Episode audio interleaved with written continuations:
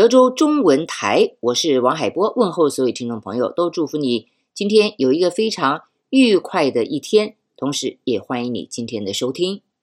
有的时候在节目中会以一个派别来介绍，有的时候呢会用一个演员来做介绍，但是今天呢，我却想来介绍一出戏，那就是《曹操与杨修》。其实中国在改革开放之后，新编剧多了去了，但是呢，有的时候我们就说天时地利人和，当你这个 timing 找对了，你这个戏呢，呃，就好像歌手，一首歌就一直拿版税拿到老，就是如果说你这出戏做出来时机对了，那么这个戏呢就可以继续下去。不然的话，京剧都是骨子老戏，经典老戏在传承。新戏哪怕是余魁志已经唱了多少新戏，可能会返场，返个三次五次你就看不到了。今天我要介绍的这一出戏是《曹操与杨修》。我们先说哈，常常我们会说海派京剧，当然还有京潮派的京剧，也说南骑北马。海派的京剧，例如南齐就是麒麟童，京派的京剧就是马连良，所以有南骑北马这样的称号。那什么叫海派呢？我们也说，因为大上海滩它是个十里洋场，有港口在那，所以它接收所有的文化，也因此呢，你只要一看上海京剧，它就有一点花里胡哨的，它的东西。可能比较天马行空，它的东西就是会加入很多，让你看得眼花缭乱。可是你喜欢，因为你不能老是八股守旧传统，你必须加新东西。新东西代表的是什么？代表的是演员的能耐，因为我还有玩意儿，我当然要往上添呢。因此呢，在一九九零年，也就是两岸文化开放之际。海派京剧，上海京剧院打出了两个戏，一个是《盘丝洞》，一个是《曹操与杨修》。方小亚的《盘丝洞》让我们看到了剧中女角也有变脸，我们看到了它里面加入的声光舞美特效有一点接近写实，我们又看到了方小亚她的唱腔跟她的功夫，甚至于呢，她。也用了靠旗打出手，所以这个戏在上海演出，在北京演出，在香港演出，也甚至于到了台湾演出，都造成了轰动。但是这个戏比较难走遍大江南北，为什么呢？因为它的道具、它的服装，还有它的灯光，跟它舞台上用的配角下手活太多了，所以一般。承接单位接不起这么大的制作，那么另外一出呢，就是我今天要讲的《曹操与杨修》就不一样了。它是一个唱功戏，它有剧情，它让人落泪，它让我们看到了京剧舞台上一直在讲疑心、奸诈、杀人无数的曹操，他也有内心世界的一面。这是尚长荣改编的。我们先说说尚长荣。尚长荣是侯派花脸的传人，而尚长荣呢是尚小云之子。尚小云子女也很多，但是呢，尚长荣是最具代表的。从小看的父亲演出，看的名家演出，尚长荣也是有天赋的。因为尚小云在文革被下放的地方是陕西，就没有回来过，所以呢。尚长荣常年都待在陕西京剧团，后来他手里拿到了曹操与杨修的这个剧情，他反复的看，反复的读，他觉得这个戏他在山西京剧团是排不出来的，他就想到了这个戏我应该拿到上海，所以呢，尚长荣就坐了夜车，一路晃荡晃荡。到了上海，在火车上呢，尚长荣还拿着这个戏在研究，而那个时候呢，他的耳机里面却是在听歌剧，他特别的喜欢西洋的声乐演唱方式，所以他就想，我要把曹操与杨修加入歌剧的行列，或者说加入大乐队的伴奏。他有了想法，有了画面感之后，他到了上海，毛遂自荐。尚长荣谁不知道他呀？但是在两岸开放之前，他不是那么的响叮当。可是当他去上海的时候，人家会接受他。为什么？这是尚小云的儿子啊，有做工，有架子，有嗓子，也唱了很多的戏。不管是连环套，或者是群英会，也或者是张飞，这样的好演员，我们上海缺一个，所以立刻跟他签下合约。那个时候，尚长荣就选中了严菊鹏之孙严新鹏来演出杨修这个角色。两人一拍即合，开始为曹操与杨修打造、孕育这个作品。他们成功了，所以今天我在节目里面要播放的正是尚长荣和严新鹏的演唱。因为曹操与杨修更动了好几次，最原始是尚长荣和严新鹏饰演的曹操与杨修，但是严新鹏演完这个戏之后就转往纽约定居了，尚长荣这个戏还得再演呐、啊，所以。就找了关怀，还有何树，甚至于李军同台演出。那么他到了台湾呢，又和李宝春合作演出。但是说真的哈，刚刚我念的这几个，每个都好。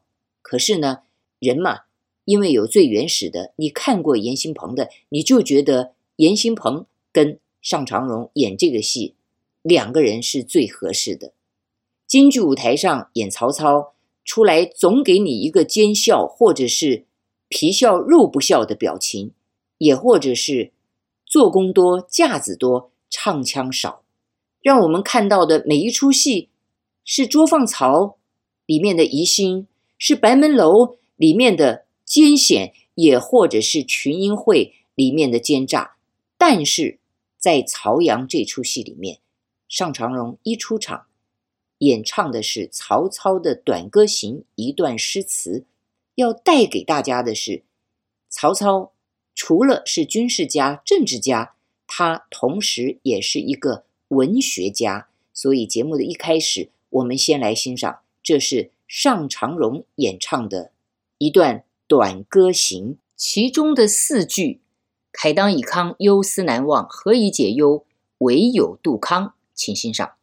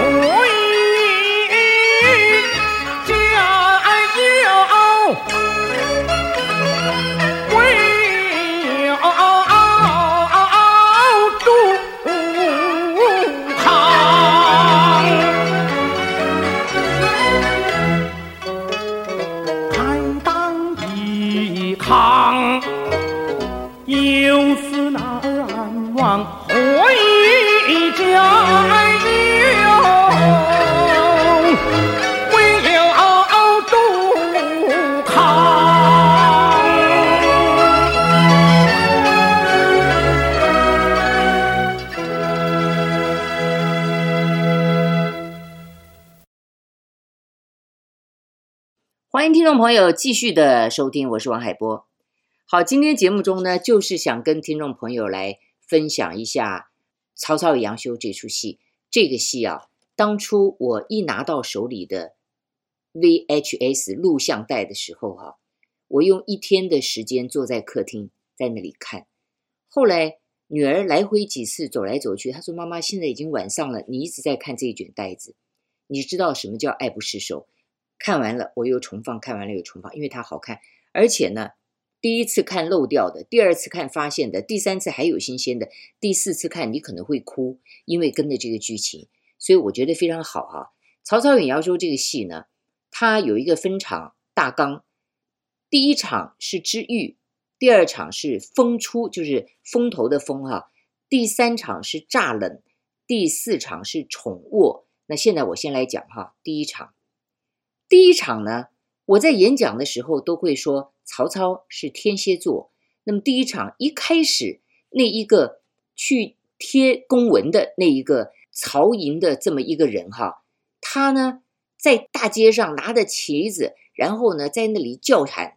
大汉曹操兵败赤壁，招贤纳士，重整山河。好像那个哈，就是那个修玻璃门窗。我们家在台湾，我妈妈家的楼下，就每隔几天就会有一个修玻璃门窗，这很像一个念法哈。但你从这里面听到了没有？在楚霸王项羽，你听不到这样的念法。曹操不管他兵败赤壁，八十三万人马剩八十三骑，或者是眼前没人了，他都会再重整山河，他都会在招贤纳士。为什么呢？只要老子有一口气，我就要给他拼。这是天蝎座的特性。但是楚霸王项羽这样的双鱼座是做不出来的。好，因为几次的。在马路上叫嚷的这个小兵啊，杨修听到了，但是呢，杨修他不会就这么去说，哎，小爷，呃，我要来报名，我要我要来参军。杨修不是这样的人，他知道曹操会去哪里，他就去哪里，然后装作没事，跟曹操来一个不期而遇。这就是杨修，他比较用心机。好了，两个人认识了。到了第二场的风出，因为曹操轻信谗言，曹操猜忌杨修的不忠，所以呢，就杀了杨修的爱将孔文带。这里哈，我解说一下，这一场在一般的曹操戏里面是看不到的。你是观众啊，不是感人，就是你觉得曹操的做作。他为什么会杀孔文带呢？因为他当初就杀了孔文带的父亲孔融，所以他觉得孔文带来效忠于他是假的，一定是要暗杀于他的。可是杨修呢，就一直推荐孔文带年轻人有多好多好。结果孔文带办完了事儿，他根本不记曹操的仇，而是要来邀功。可是啊。没想到曹操是正在睡觉，他突然冲进来，曹操看都不看，拿起宝剑就把孔文带一剑给刺死了。这个时候啊，杨修才进来告诉曹操说：“你知道孔文带做了多好的事情吗？哎呀，必须给他记上一功。我们所缺的粮、所缺的马，他全给弄回来了。”曹操一听，哎呀，杀错了。可是他那一听，他不能说杀错了，他说。我刚刚在睡梦中，居然有人闯进来。老夫我一向都有宿患，那就是夜梦杀人之疾。杨修听了之后，毛骨悚然，觉得眼前的这个人居然如此的凶残，马上露出了那种凶光，就是对曹操的不满。曹操马上就说：“哎呀，这么好的一个人，那我要为他守灵。”在曹操守灵的这个时候啊，杨修居然做了一件很不应该的事。你不是说你有夜梦杀人的习惯吗？那你在那里守灵的时候，我就叫你老婆去给你送一件防暖的衣服。可是做老婆的不知道发生了什么事情啊，他就真的在曹操守灵之际进去了，表现了爱意，给曹操披了一件衣服。曹操又惊醒了，突然看着他，先是微笑，发现不对，你怎么会来给我送衣服？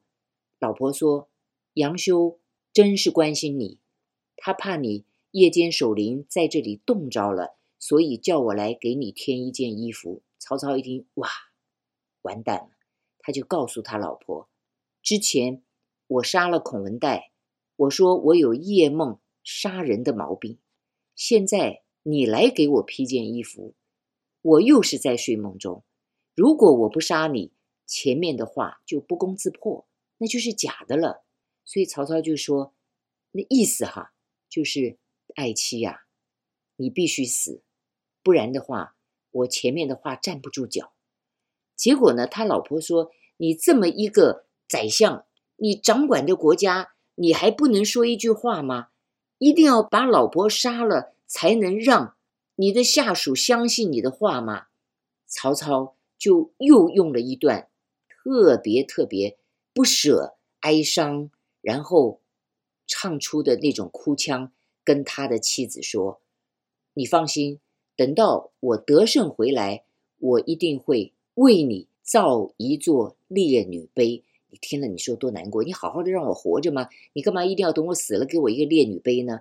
所以在这个前半段里面啊，有两场是一般我们戏里面看不到的。第一个就是曹操去给孔文带守灵，并非出自真心，所以有一点猫哭耗子的感觉，而是做给杨修看的。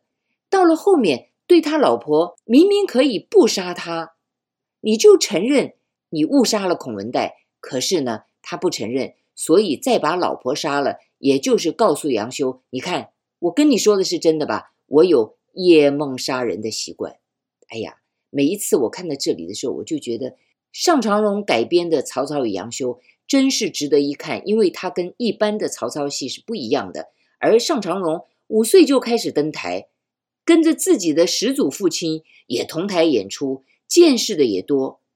因为这出戏，还有之后尚长荣在上海京剧院，不管排演的《连丽于成龙》，也或者是《贞观盛世》，更或者是《徐继与魏征》，排了很多的新戏。所以今年已经八十二的尚长荣，他呢功成名就，因为他得过三次的梅花奖。第一次叫梅花奖，第二次叫二度梅，第三次叫梅花大奖，都让尚长荣给摘下了。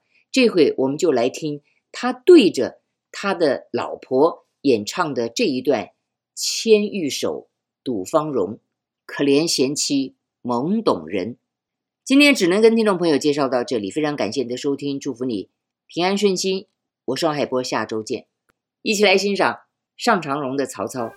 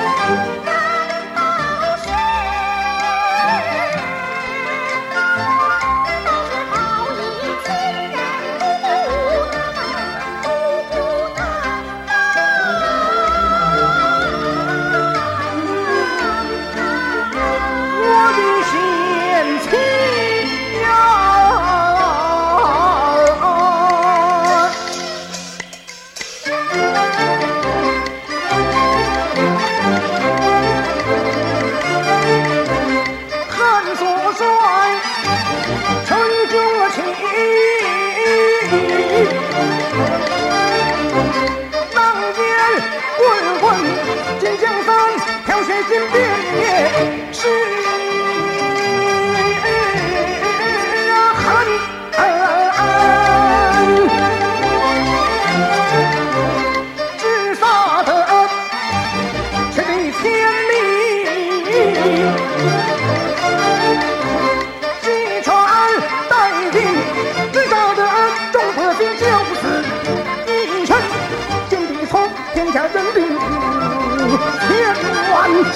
尽，只余下七百万里。二郎铠甲身骑是四肢断肠不断魂，曹孟格志在安天下，赤壁之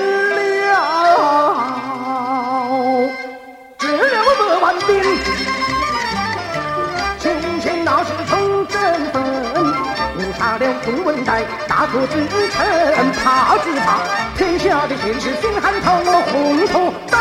也要化灰尘，化灰尘啊。